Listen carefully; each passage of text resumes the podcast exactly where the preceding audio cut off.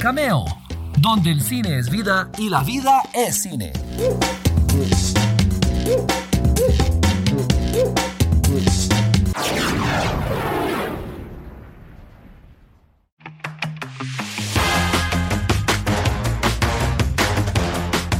Y así arrancamos. Bienvenidos, bienvenidas a este nuevo espacio de cameo donde, como ustedes ya saben, el cine es vida y la vida es cine.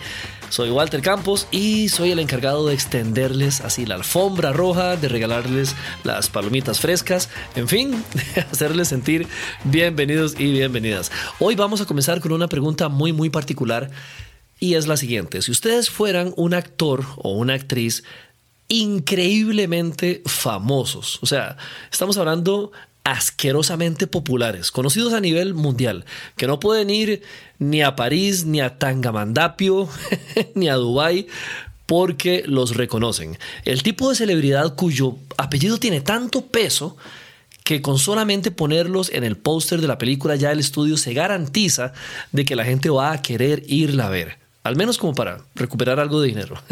si ustedes fueran ese tipo, ese nivel de celebridad, ¿qué petición rara y extraña tendrían en sus contratos? ¿Sí?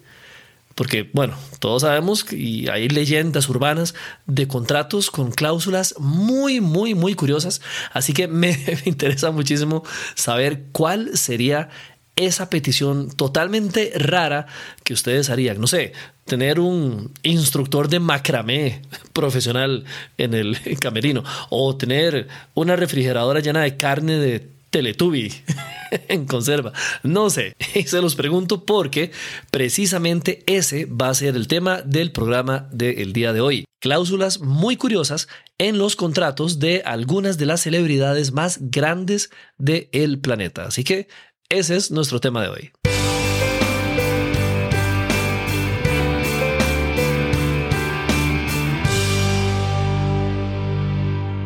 A ver, todos sabemos que, como decía el tío Ben en Spider-Man, con gran poder viene una gran responsabilidad. Bueno, con gran fama viene el poder de hacer peticiones muy raras. Algunas no tan raras, pero bien conocidas, son las siguientes.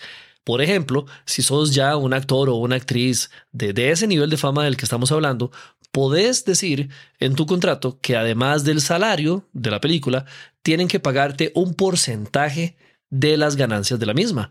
Eso es algo pues, ya bastante común. Uno sabe que hay celebridades que ganan cantidades extraordinarias de plata porque sencillamente tienen derecho a, no sé, no sé cuánto será, 10, 20%, 5% de la taquilla, no sé. Y con taquillas así de millones, de billones de dólares a nivel mundial, pues se forran los bolsillos. Hay también algunas celebridades que tienen poder de decisión sobre a qué otros actores o actrices van a contratar en la producción. Entonces, si no sos un actor o actriz que le caiga bien a esta celebridad, pues chao, muchas gracias por mejor audición que hayas hecho, no quedas en la película. Pero también hay otro nivel de actores y actrices que tienen poder de decisión sobre el director que se vaya a contratar. O sea, imagínense, no, no, no, no sé, el grado de autoridad que tienen que tener para incluso ser ellos los que decidan cuál director o directora son los encargados de hacer la película donde ellos van a estar. De hecho, no sé cómo será la dinámica de un director con algún actor de este tipo porque eh, tiene más poder que él o ella, que se supone que son los que están dirigiendo la película. Em, no sé, no sé, me ha tocado, por ejemplo, entrevistar al director de Top Gun y sí le consulté cómo era esa, esa relación con alguien como Tom Cruise. Y él me dijo que ya tenían pues su manera de trabajar. Él también lo había dirigido antes, entonces como que ya tenían los dos cierta, cierta colaboración, pero no deja de ser un reto grande para un director o directora. Pero bueno, el asunto es que no estamos hablando de este tipo de demandas que pues si bien son bastante grandes, ya, ya podrían ser consideradas normales, sino que vamos a hablar de algunas cosas realmente curiosas que han aparecido por acá en algunas revistas y medios que informan acerca de estos temas. Hice una, no le vamos a decir investigación, pero sí peiné bastante de algunos artículos para encontrarles a ustedes los más raros. Así que de una vez, comenzamos.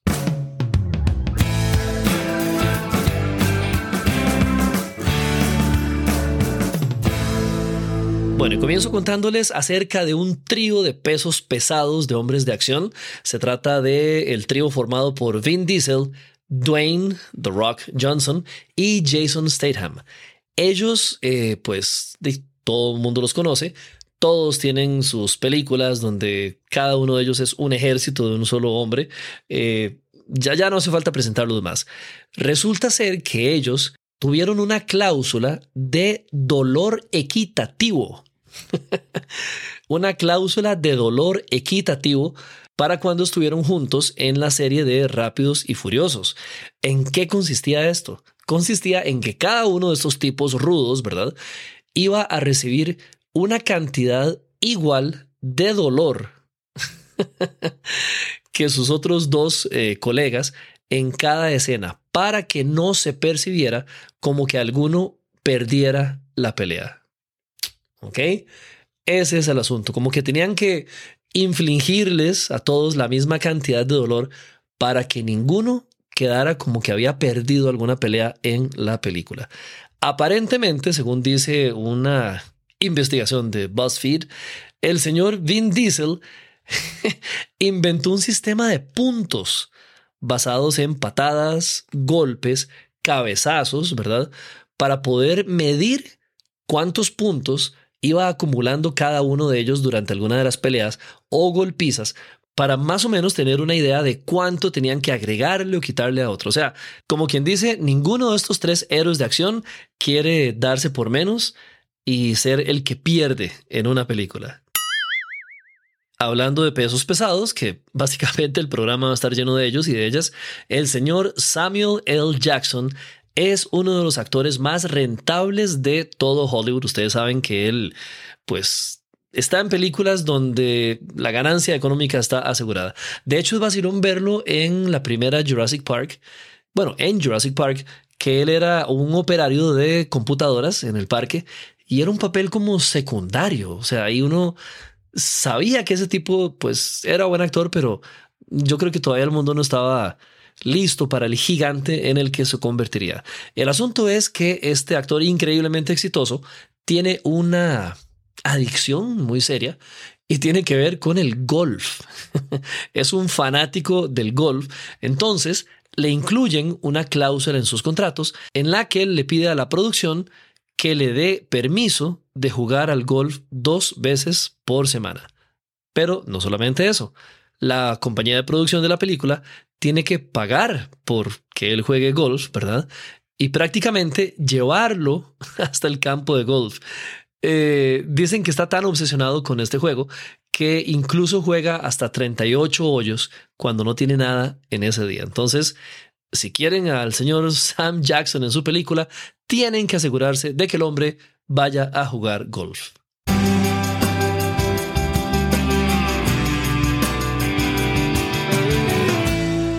Hablando ahora de una actriz de peso pesado, como lo es Uma Thurman, les cuento que hubo una película que ella hizo, que por cierto no, no hizo como que mucha, mucho ruido, que se llamaba Eloísa en París. El contrato para esa película se filtró y resulta que se encontraron algunas cláusulas donde se pedía o se exigía que ningún otro actor de la producción tenía que tener mejor camerino que ella. El contrato de Doña Thurman, al parecer, también incluía una suite de hotel de tres baños y además tres teléfonos celulares para que ella los utilizara durante la filmación. Al final, como les dije, la película no hizo mucho ruido. ¿Por qué? Porque no se realizó. Al final hubo una larga disputa legal acerca de pagos, cancelaciones entre la gente que la representa y la producción. Y en fin, no se dio la película, pero la petición estuvo. Siguiendo con las peticiones de actrices, esta es bastante curiosa. Se trata de Queen Latifah. Ustedes ya la conocen, ella tiene su marca hecha en Hollywood y en el mundo de la música también. Y una película que la inspiró a ella a agregar una cláusula en los contratos de las películas en las que iba a participar a futuro. Ella participó en la película Set It Off, donde hacia el final de la misma, su personaje tiene una, una, bueno, le voy a hacer el spoiler, tiene una escena de muerte, pero épica. Y entonces, Queen Latifah decidió que ya no quería morirse en las películas. Entonces, de ahí en adelante, eh, y esto yo creo que va a ser un spoiler para cualquier película donde esté ella, se aseguró de que su personaje estuviera en cualquier secuela insertando una cláusula de no muerte en sus contratos. Entonces, de acuerdo con esta información, también de BuzzFeed, Queen Latifah no puede morir en sus películas eh, porque así, así lo estipula su contrato. No sé, yo de verdad estoy tratando como de, pensar o recordar en cuál película posterior a esta fue que Queen Latifah murió y realmente sí, no, no la, no la he visto muriendo. Yo creo que esto le puede quitar un poco de emoción a cualquier escena de acción donde la veamos ya sabiendo esto. Y si de paso la llegáramos a ver morir, entonces sabremos que por alguna razón ya esa cláusula no existe.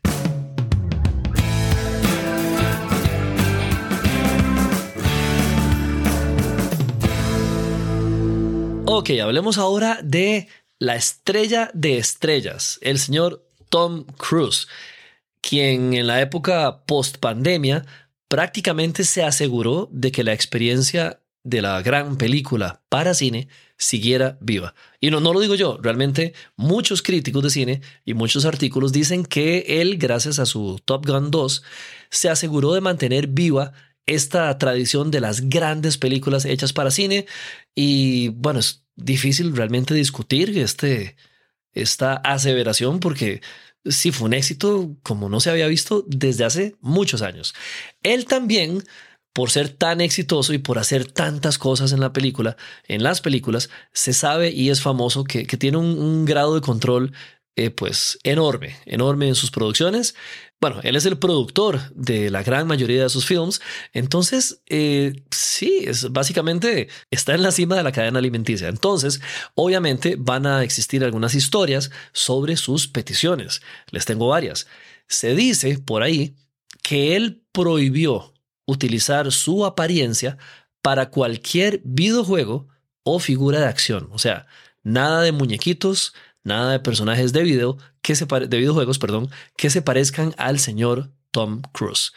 Y si lo ven, no hay muñecos de Misión Imposible, al menos no oficiales. Me imagino que debe haber algunos, no sé, hechos en algún extraño país eh, que se llamen Tom Cruise, C-R-U-Z. No sé, algo así. Pero sí, Tom Cruise no quiere su apariencia ni en juegos de video ni en muñequitos de acción.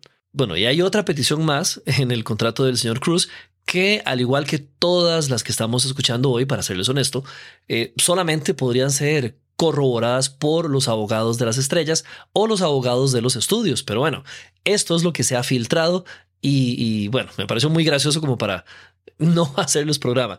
La otra petición del señor Cruz es que ellos tienen que él tiene que tener un equipo de eh, guionistas personal para asegurarse de que los diálogos de la película en la cual él actúa estén a la altura de sus estándares personales, o sea, que tengan la calidad que el señor Cruz prefiere.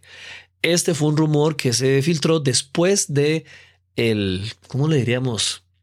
De si no hay otra palabra, el fracaso absoluto de la momia, eh, de la versión de la momia en la que él estelarizó. Después de ese fracaso se filtró este, esta petición y mucha gente le echó la culpa al fracaso de la película a este rumor. Supuestamente, un, y esto salió en un artículo en Variety, supuestamente los escritores de, de Cruz se metieron tanto con el guion para favorecerlo a él, para darle más líneas, para, para que él fuera más heroico en la película, que fueron dañando el guion en general y por eso el guion quedó sin pies ni cabeza. Ese es el rumor que salió en un artículo de Variety. No, no sé. La verdad, yo creo que él es, de, de lo que podemos ver, muy perfeccionista y muy interesado en que la película salga bien como para, no sé, ponerle en riesgo por, por algo así, pero de, ya les dije, no hay forma de saberlo, solo sus abogados sabrán. Eh, pero bueno, ese fue el artículo que salió y esa fue la cláusula que se filtró, supuestamente, acerca del contrato del señor Tom Cruise.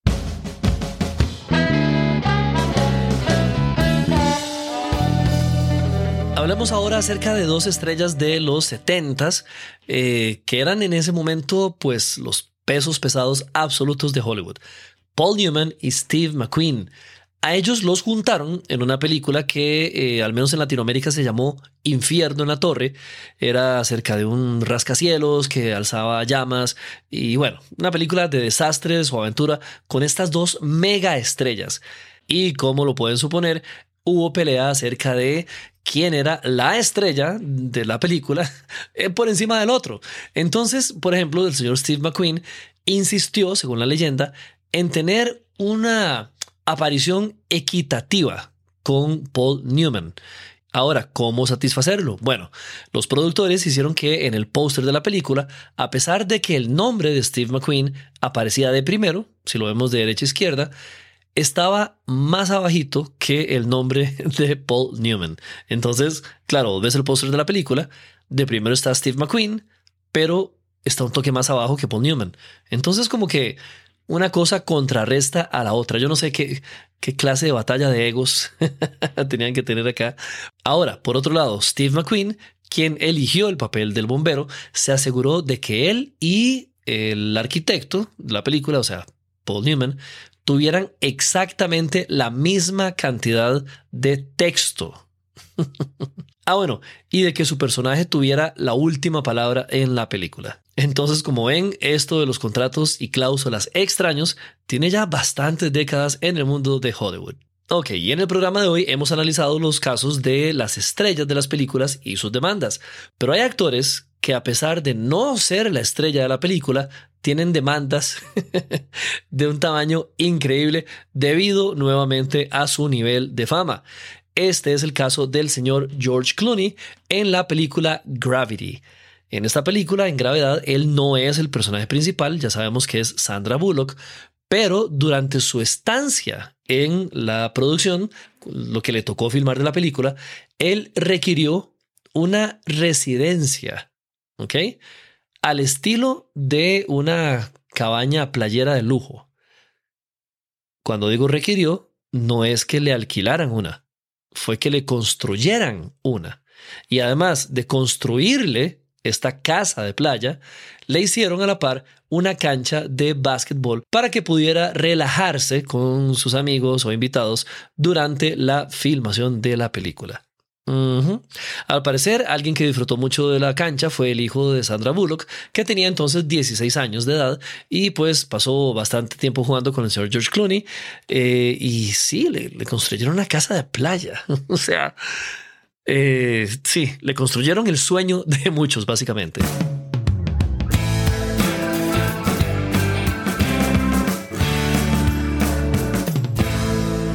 Devolviéndonos nuevamente a estrellas de antaño, hablemos un segundo de Barbara Streisand. Ella es pues considerada por muchos una de las más grandes actrices y cantantes que Hollywood ha tenido. Y sí, fue una diva realmente de muchísimo poder en los 60, 70 y 80, cosa que le permitió hacer peticiones como la siguiente. Supuestamente tuvo, no se dice que fue, pero sí se afirma que fue una mala experiencia en el baño de una de las producciones. Entonces se aplicó una cláusula en su contrato donde se especificaba que el papel higiénico de la señora Streisand debía ser del mismo color que su piel. ¿Por qué? No sé.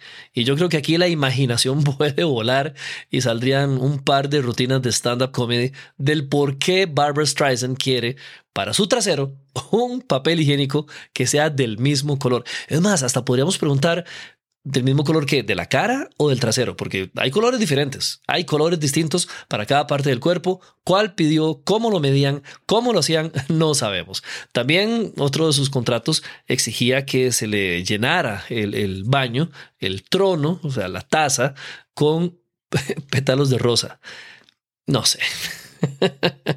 no sé. Ustedes tal vez se preguntarán por qué existen estas cláusulas. A mí una vez me contó un productor de conciertos, no de películas, que muchas veces se hacían para simplemente asegurarse de que los productores estuvieran leyendo todo el contrato y este, cumplieran con la más mínima exigencia. Era algo así como, no sé, si no tenés los pétalos de rosa, significa que no leíste el contrato, que no lo pusiste atención y eso puede ayudar a detectar otras áreas de negligencia, digámosle. Pero sí.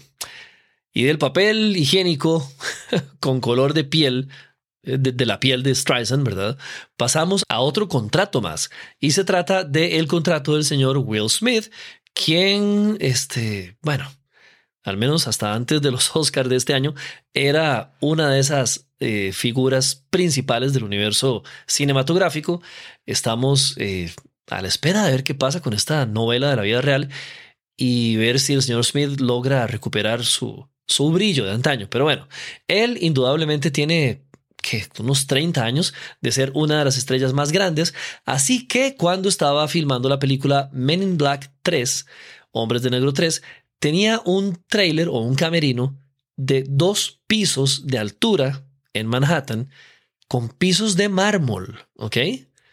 Y aparte de eso, exigió un camerino adicional solamente para su equipo de gimnasia, su equipo de ejercicios.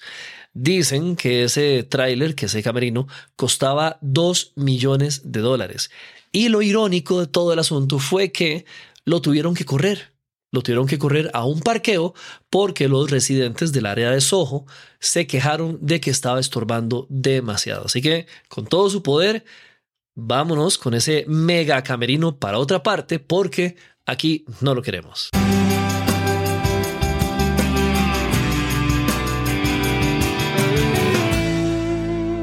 Vamos con dos rapiditos que son los contratos del señor Eddie Murphy, una de las estrellas de la comedia de los 80s y 90s. Él tenía en su contrato una cláusula en la que exigía pares nuevos de medias y ropa interior cada mañana durante la filmación, con las etiquetas todavía puestas para asegurarse obviamente de que era ropa nueva. Al parecer no había tiempo para lavar la ropa. También Kim Basinger, ella fue uno de los símbolos sexuales más importantes de la década de los 80 y al parecer exigía agua de cierta marca embotellada para lavarse el cabello. No utilizaba el agua de la ducha, no utilizaba el agua del tubo, sino que tenía que ser esta agua en particular, que no es muy barata que digamos, eh, la que ella utilizaba para su cabello. Y tal vez ese era alguno de los trucos de belleza. Vamos con otro actor que es inmensamente poderoso, pero no en Hollywood, sino en Bollywood, la industria de cine de la India, a la cual tengo que hacerle un programa aparte porque es cualquier cantidad de veces superior en cuanto a producción por año que Hollywood. Entonces, si no la conocen de verdad, díganme y les hago un programa dedicado a Bollywood porque es un universo completamente distinto con estrellas de tamaño gigantesco, así como en Hollywood. Una de ellas es el señor Amir Khan. Amir Khan, protagonista de la serie de películas Doom, de H-O-O-M, y él estuvo en la película 3, Doom 3, y entonces se aseguró, mediante su contrato, de que nunca hubiera otra película más en la franquicia. O sea, conmigo se acaban estas películas. Imagínense la clase de poder que tiene que tener un actor para que sencillamente el estudio diga, sí, sí, claro, después de vos, no hacemos más películas de esta. Sobre todo si son exitosas. Imagínense que Tom Cruise dijera, no sé, en Misión Imposible 3, 4, que ya no va a haber más películas de la franquicia. Yo creo que los estudios no, no estarían muy dispuestos a renunciar a semejante mina de oro, pero si sos el señor Amir Khan de Bollywood, al parecer sí te hacen caso. Y bueno, ahí lo tienen, son algunas de las cláusulas más curiosas de algunas de las estrellas más famosas del cine. Hay una que, que no, no les dije, em, no, no sé qué pensar. no sé qué pensar. Les repito, yo creo realmente que solamente cierto grupo de abogados sabe si estas cláusulas son ciertas o no. Eh, esta sobre todo yo me inclino a pensar que tal vez no, pero bueno, se las cuento. Dicen por ahí, es otra del señor Tom Cruise, dicen por ahí que hay una cláusula donde él estipula que se le tiene que brindar 50 pares de tangas, de hilos, eh, para la filmación de la película. La razón que supuestamente dan es que como él hace sus propias acrobacias, requiere de tangas o hilos hechos de cierto material muy em, flexible y bastante suavecito. No lo sé. Tiene su grado de lógica, pero no lo sé.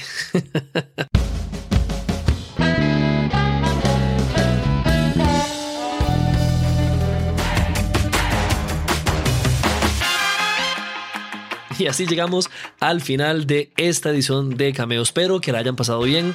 Realmente me gusta incluirles no solamente temas serios de cine, sino este tipo de cosas que, que realmente son curiosas y forman parte de, pues, eh, el cine hoy en día. Les recuerdo que toda sugerencia de tema también es muy muy bienvenida. Después de todo, me encanta investigar estas cosas para ustedes.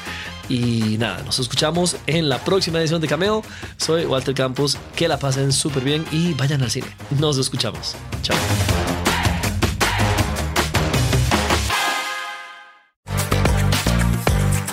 Gracias por estar una vez más en Cameo, donde el cine es vida y la vida es cine. Seguí nuestras redes sociales para disfrutar de contenido diario a través de Cameo Movie Blog en Instagram, Threads, X y ahora también en nuestro canal de YouTube. Apreciamos tus comentarios y sugerencias a través del correo cameo@waltercampos.com. Cameo es una producción de Walter Campos.